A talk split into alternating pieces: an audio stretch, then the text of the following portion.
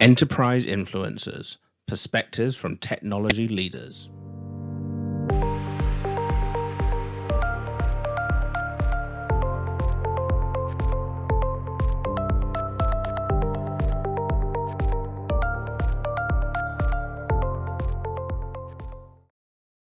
Welcome to Enterprise Influencers. We talk to industry leaders and get their perspectives on what's going on. Patrick, why don't you tell us who we've got today?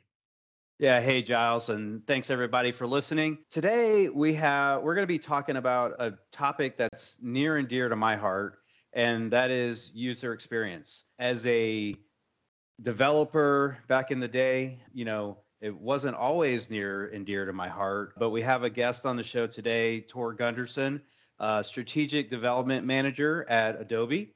And Tor and I have actually we have a bit of history. We've worked together at a company that we share some common history with. And Tor actually is one of the people who introduced me to user experience and creative design and how that re- can really take our our technology, our projects to the next level. So really excited to have Tor on the show. Now, Tor, I can see from your background, there, I, I, don't want to call it out, but there is an elephant in the room, right? So you've got a little stuff. Then, and so if you're listening on Spotify or whatever, you may have to check out the video. But Tor's a big comic book guy, Star Wars, various things. Instead of just asking you to tell us about your background, Tor, like I figure let's actually go into the origin story of Tor Gundersen.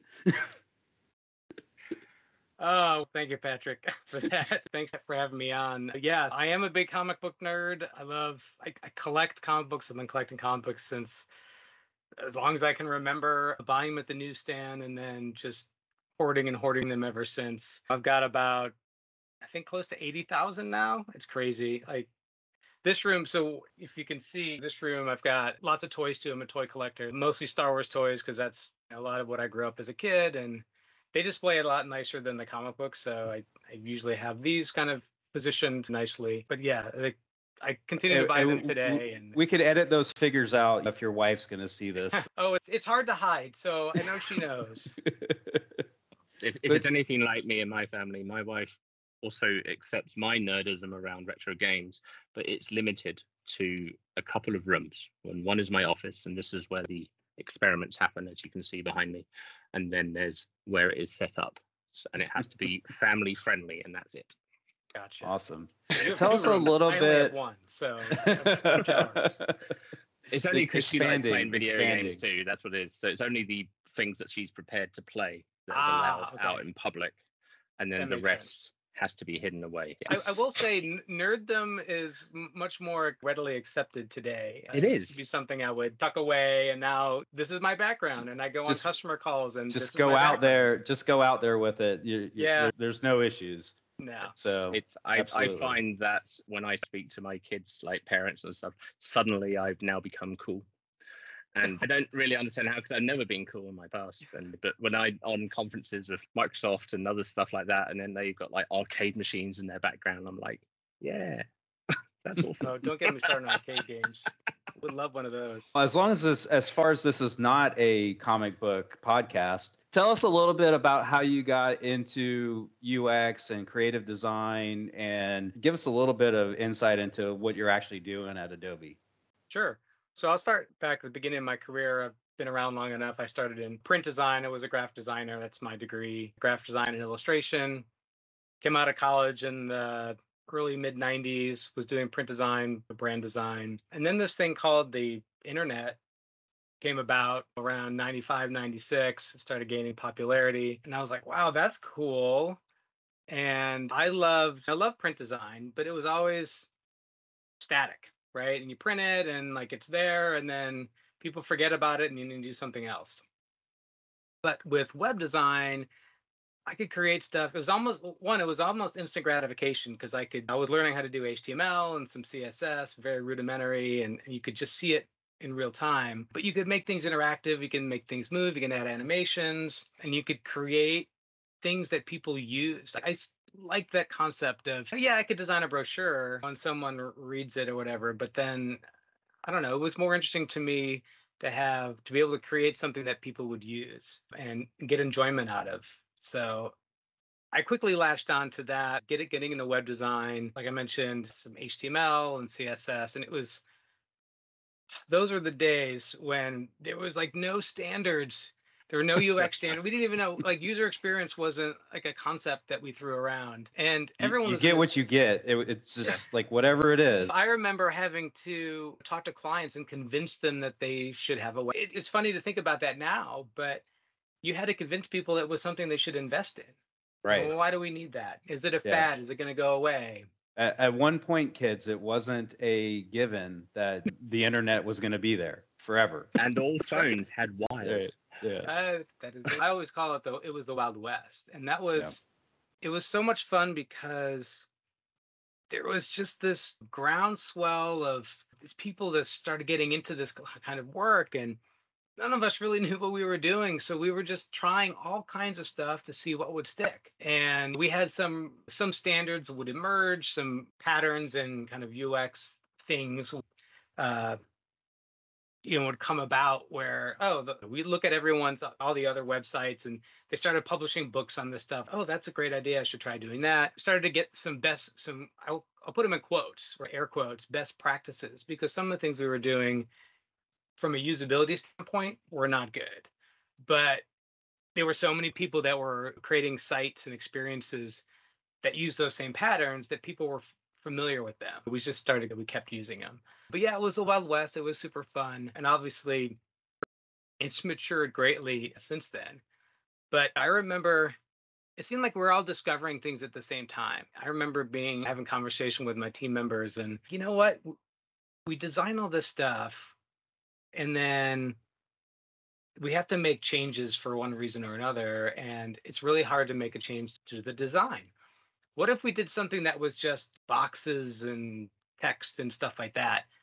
that were just really easy to change and we could iron out this interaction or this flow or this journey before we went to design and of course those are ended up being wireframes and that was one of those ux things that sort of came about and then we started heaven forbid started measuring the website's performance and and uh, how successful they were which is always tough to measure anyway. But and so now we had got this concept of maybe we should look at who we're designing these for and maybe we should do some like usability to understand bo- borrowing from product usability. They used to do that all the time you know how you interact with i don't know a toaster or car and you know how you use it.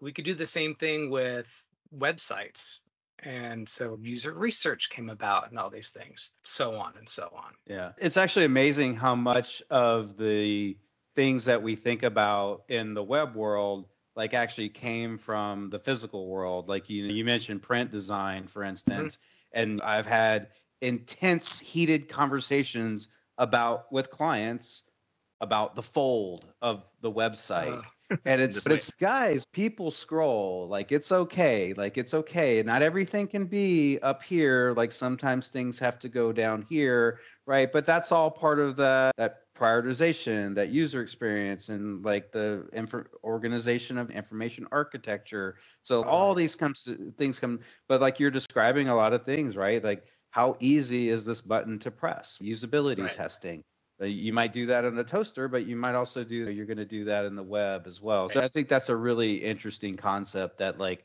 a lot of the stuff like kind of maybe started in the physical world, but like then it's migrated now to the virtual world, if you will. Here's a great example, Patrick, because I'm glad you brought that up. What is the save icon that we use in every application? But Isn't that a 3D printed floppy disk? That's what that Yes, is, it's a right? little floppy disk, right? People today don't know what a floppy It is, floppy disk exactly. is, Yeah. but we still use that. We still use folders, even though you know how many of us are using physical folders nowadays. Yeah. So it's just It's- interesting. It's in the lexicon of our brain. It's You might- imprinted in might us now. argue It's imprinted in a certain generation, though, right? Because Part of the Well, DNA. the new yeah. generation, like, what's a disk? What's That's um, just the save yeah, button. Yeah. Yeah. You're like, Yeah. oh, I get that. It's, it's that's for save. I don't know what it is, but that's safe. Yeah, exactly. exactly. So Um, I, ha- yeah. I have a little story to tell, and I think this will like maybe lead us into some of our conversation. So I mentioned Tor and I worked together at one point, and we worked together for quite a while actually. And the company we worked for was a consulting company, and we built site websites and applications for people. And, and I've we've recounted some of our history with SharePoint on the podcast here, so I'm not going to get into that. But in the early days, as we were working on SharePoint sites, like SharePoint back in the day, and someone maybe even argue still today, wasn't always the best looking thing, right? So it was, it was a bit ugly. And we were doing stupid things like building really high design intranets and public websites on SharePoint. And so Tor would ask me to do really hard things like, hey, Patrick, can this thing have rounded corners? because it'll make the design look that much better. And I would explain to her that, yeah, we can make it have rounded corners, but that's really hard because it was hard back then. It's not so hard these days. But I think what, and that was my first sort of introduction into this mindset and working with creative people, right? And it's so for me as a developer at the time, it was like, this makes no difference to the functionality. This makes no difference to what this thing does. But for the creative person, it, it's like this is the this is the hill I'm going to die on. So the vision. It's the vision. That's what it's the, the vision, vision of the product. It's the yeah. it's how the client perceives it. So I've always been fascinated by like how there's these sort of two minds of developers think one way, creatives think a different way. And sometimes there's a bit of a mix in there but a lot of times there is a bit of divide. And i'm just curious like from your point of view th- there's obviously like some conflict there but there's also an ability to come together and work things out. And I, I don't know just maybe i'd love your perspective on that kind of different way of thinking because like my brain doesn't work that way yours does. Yeah and that design and the design developer relationship over the years um, can really be a headbutting exercise a lot of times because we're both very obstinate and want what we want. I get it. We're always, as designers, we're always trying to push the limit of design. We're always trying to create something new, something fresh. And of course, as a developer, you've got a budget, you've got a timeline. Are these creative enhancements really necessary? Like, I get, I totally get all that. And yeah, we used to make compromises all the time. Um, the round. I'd forgotten about the rounded corners conversation. Because yeah, I'll remember like, that forever. I, oh, I'll, yeah. Like I'll never forget that. I well, think every have... SharePoint developer has had that conversation. I've got whole projects where I want all these web parts to have rounded corners. Go. Yeah, it's that was a, that was a trend at the time, and we still see them today. But you had to cut up, cut out all the little graphics. You had to cut the corner graphics. You couldn't just put a CSS class on it and call it a day. Mm-hmm. You just didn't have that then. But a lot of it was you're trying to create. You're as a designer, like building this experience, you're creating an experience. Now, one, it's got the needs of the brand that you're creating it for, whether it's your own or the time we were, were working with clients. So it's got to look like their brand. It's got to support their brand and not look entirely different from the other channels that they're in, whether it's traditional in the real world or, or digital.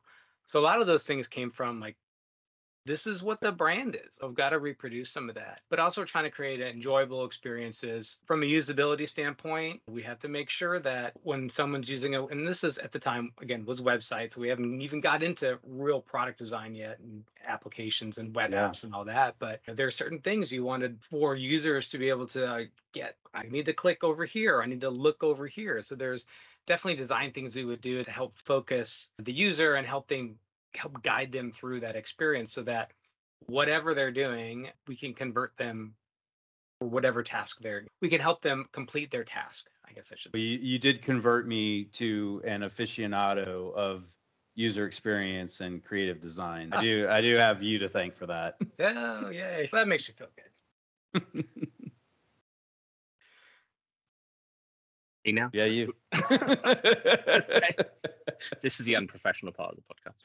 So. Oh, good. It's all. All right. So we've touched on the rounded corners, and certainly I've done that uh, myself, and I could have a favored designer that I speak to on a regular basis that remembers those similar stories as well. I've also taken them away again after I've implemented them and evolved and things like that.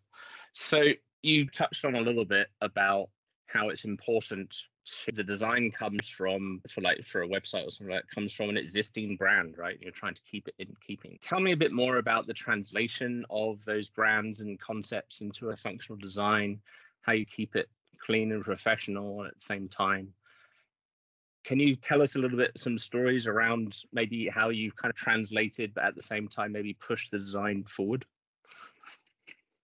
Oh, let me see. Back then, companies have digital standards, right? So it's a little bit easier to implement a brand in a digital space, whether it's, and it could, when I say that, it could be anything from a website, like I said, to a line of business application. It could be a mobile app. It could be obviously social media. It could even be a an in-car infotainment system, right? Where that's like a kiosk in the car that they're using. But back then we didn't have we didn't have guidelines as to what's I get your have your brand standards guideline, which is usually a, a book or PDF or something is here's your colors, here's your logo and well, that's joking. Every client wants, oh, just make it clean and professional. That's what we want. yes. but, yeah, exactly. And that's clean and professional tells me nothing.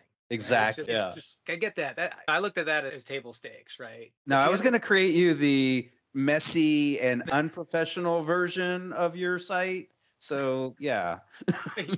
I, and it's true. Like I used to get that all the time. We'd have when we'd engage in a new project, we'd have a meeting with a customer and we'd talk through their creative guidelines and what they wanted to achieve with whatever we were doing, like building a website and clean and professional would always come up like yeah i got that i already wrote that one down but then it's like how do you go farther like how do you dig into that a little bit more and what levers can you pull like i said they, there weren't digital standards then i don't know what does a button look like in your world?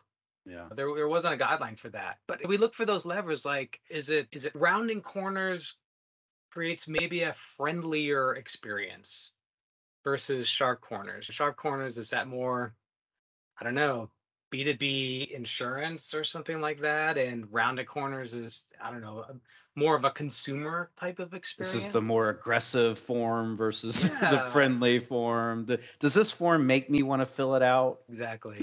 Do I feel um, good about doing this?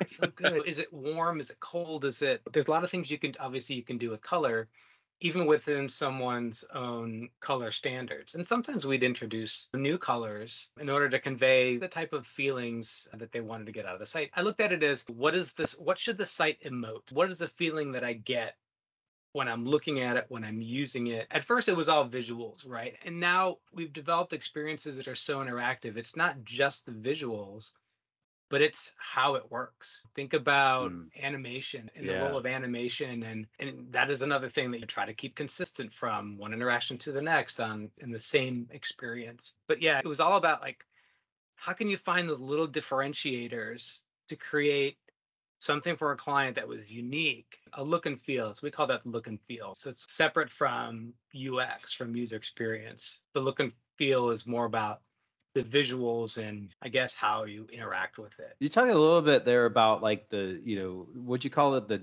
digital guidelines or the brand guidelines? Yeah. Yeah not just brand guidelines so today like these topics have evolved right so we used yep. to like you said we used to get a brand guideline and then it was a piece of paper or pdf or something yep. and we would go through and say okay here's your hex values and the colors and this is the logo and this is how you should use it and this is how you shouldn't use it and you had all this sort of stuff right but now like we have full design systems, right? And oh, some yeah. of them are very popular, like you like Google publishes there the material design material, system. Yeah. Microsoft has Fabric, and there's and there's hundreds and hundreds of them yeah. out there. And I imagine that plays a part into what you do with the organizations you're working with, right? So maybe you're helping them to adapt to a design system or or even create a new design system but that goes from everything, right? From your initial ideation and your wireframes, and then you're even like doing like interaction design and ultimately creative and ultimately execution on that kind of stuff. I don't know, maybe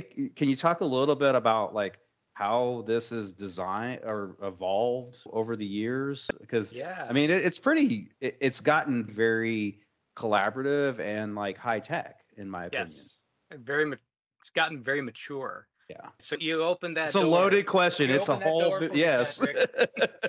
it's it's funny. I'm actually writing a white paper on this very topic. So I will say I didn't mention it.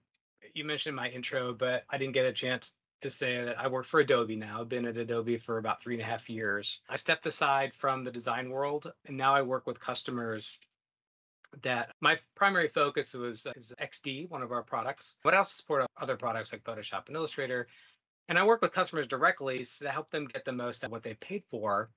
And one of the advantage that myself and a lot of people on my team have is that we at one point or another were practitioners. So we were designers. We understand that designer mindset as you mentioned. We understand the process and the workflow and how teams are structured generally. And so we can give a lot of guidance not only to help them use our products better but how they fit together how they might fit in with other products how to create better workflows and efficiencies and design systems is very high on that list. And it's interesting because we did start with we started with brand guidelines, right? So it was so you develop a brand and you have a brand book. You have, as you mentioned, mm-hmm. Patrick, you have here are our fonts, here are our colors. Now we didn't have hex colors yet. They were Pantone colors, RGB, all that CMYK, all that stuff. And if you were uh, really fancy, your brand guideline was actually a website.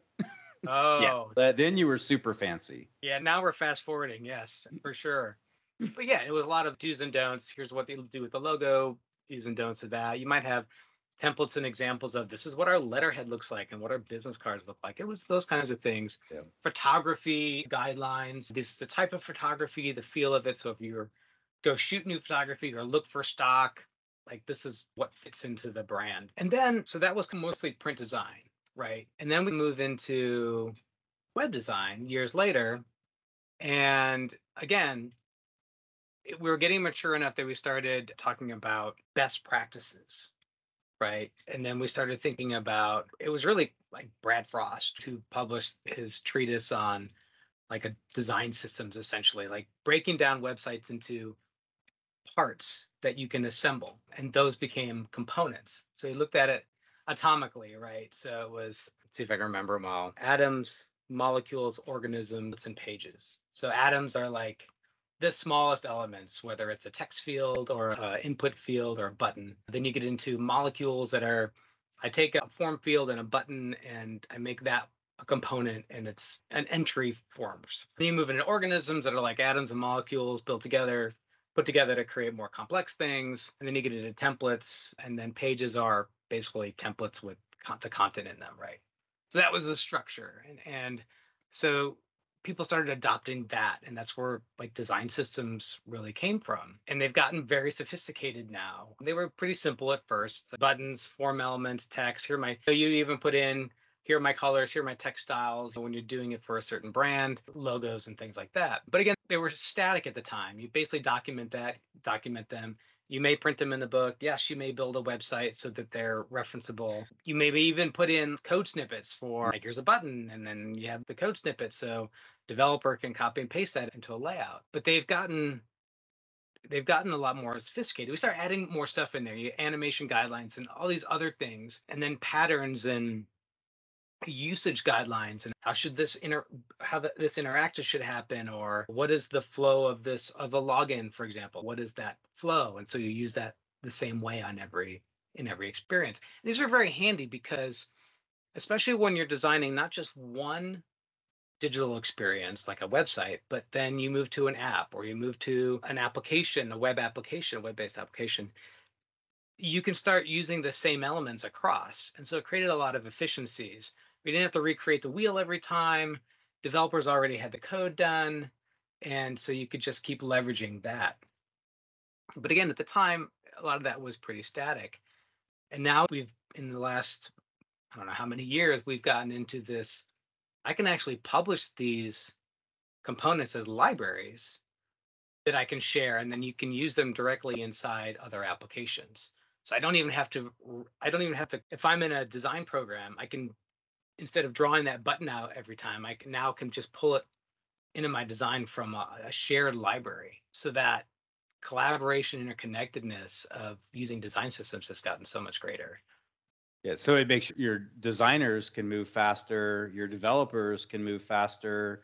Like yep. we're, it, I like how you term that like a design language, right? Because it really is. Yep. Now you have these systems in place, like your designers are and your developers are now speaking the same language. So you go back to our example earlier, like we were talking completely different language. Like you're you're talking yeah. rounded corners, and I'm saying, dude, it doesn't matter. Like it's going to function the same way.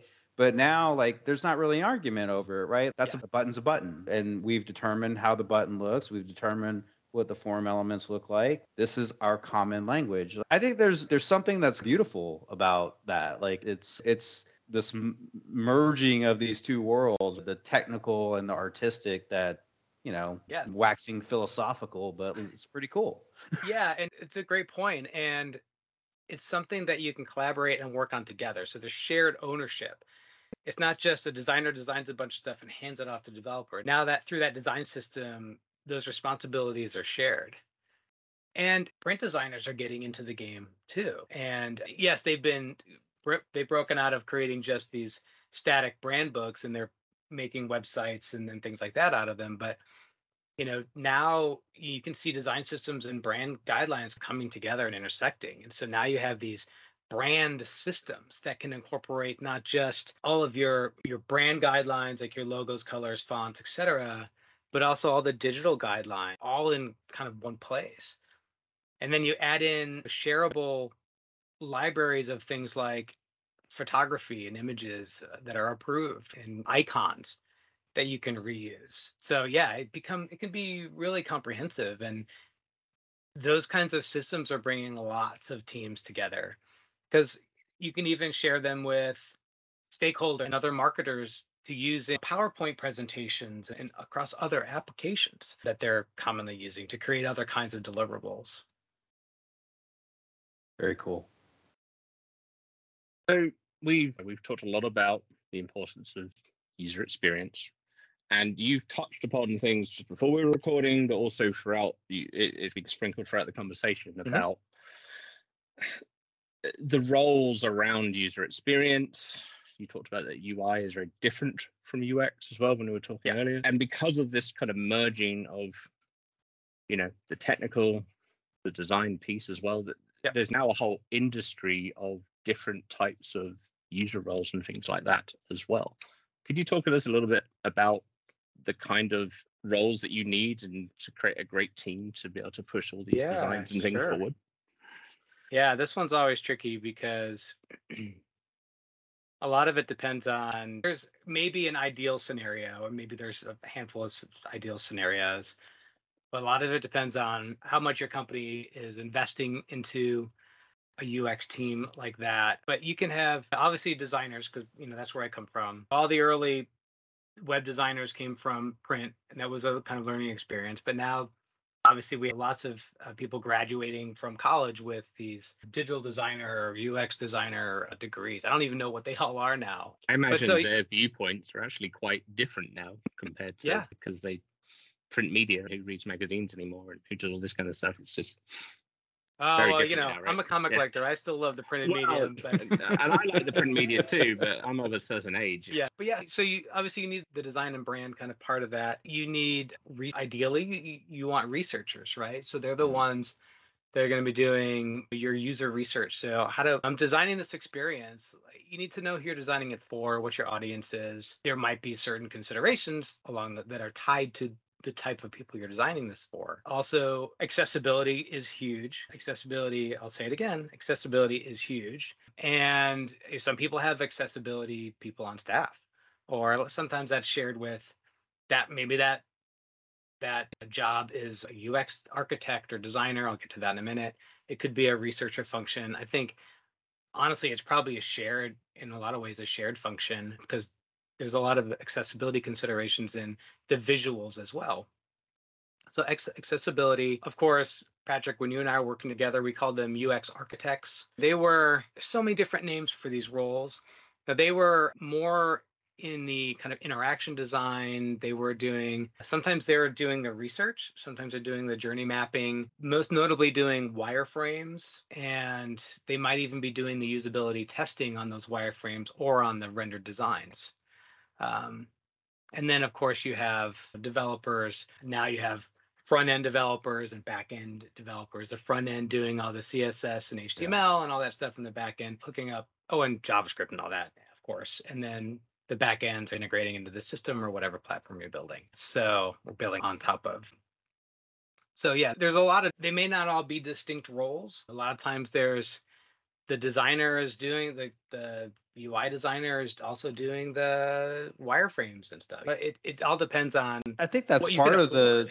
Yeah, I think that's part of what makes UX such an interesting field is because you do have, I feel like in some cases, just hyper specialization. Like I do usability testing and user research, and that's my specialty, and that's where I want to stay. But then you also Right. have folks that are more maybe like unicorns, right? And they say they may be able to Yeah. do that, but then they can also do wireframes and creative design. And and so the unicorns I think are rare, but uh, obviously, but the there is this sort of hyper specialization around certain areas of UX sort of tends to, in my opinion at least, to create these more specialized roles. And then and there's a lot of passion I think within those those individuals and that that do those roles around that particular thing, right? Like, Yeah. You can't ignore user research and or you ignore it at your peril. Carol, So, yeah. Yeah. exactly. Yeah, it's true. Although I, at the same time, I think, I think, I don't know. This is going to be a bold statement. In my experience, the process of UX has brought collaboration, brought more into collaboration of design than I've seen anywhere else. Because it's really, Yeah. it has to be a collaboration between all of those disciplines to truly make a high class user experience. It can't be I- handing would off from one that. person to the next. And this goes Yeah. back to the, what we started with design and developer collaboration, but it's now it's expanded beyond just that. I think the designer was and developers are asked to do a lot of these other things. And now, to your point, like now we have very specialized roles because a lot of these disciplines have matured, but it's brought people together in this collaborative fashion that it's not a handoff anymore. Yeah. I also think it gets ingrained in, in people's day-to-day roles. So I'm I'm managing a product that I for a large enterprise where I don't build that product. I I deploy it, I work with users around it, but that user experience is, is something I greatly care about.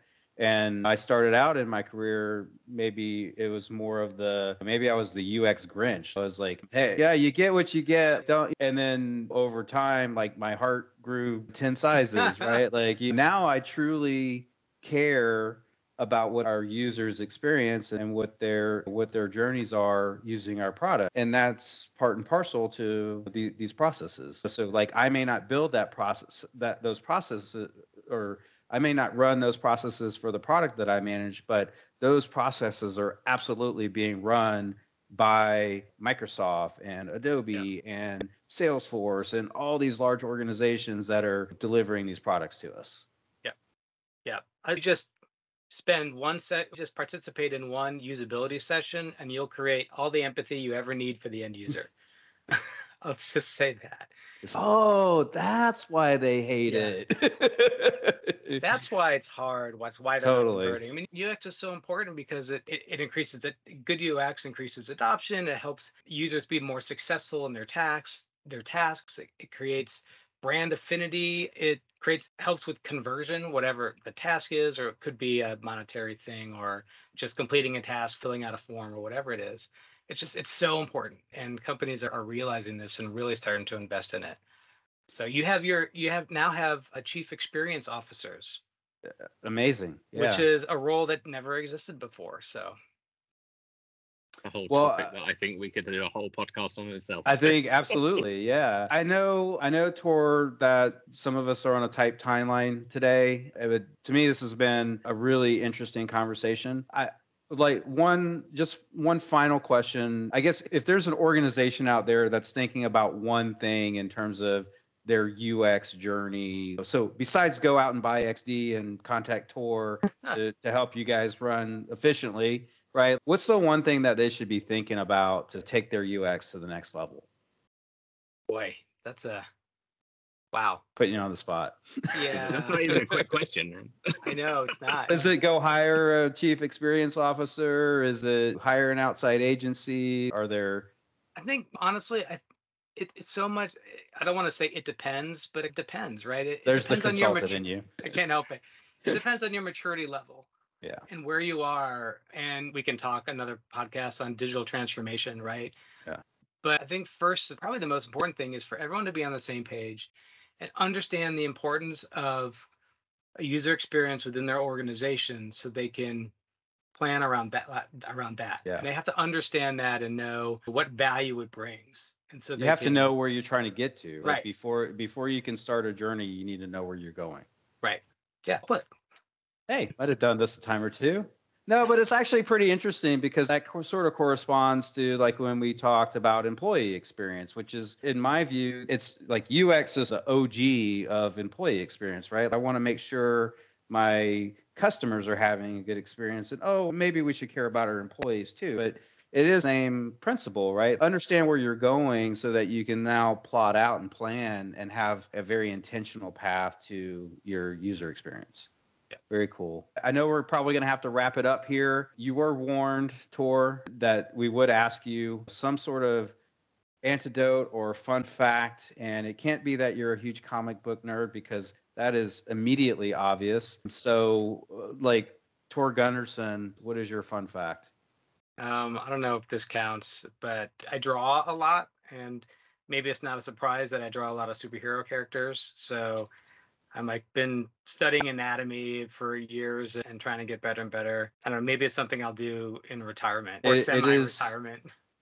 Yeah, it is. It is difficult to get the. I can only assume because I am a very poor artist, but I can only assume that it is very difficult to get things proportionally correct and look realistic, even though it is a comic, obviously. But yeah, no, uh, and that doesn't surprise me in the least. I guess you could say, fun fact, I always wanted to draw comics for a living. Maybe that's a better. There you go. Yeah, no. That was my original dream. And instead, you work for Adobe.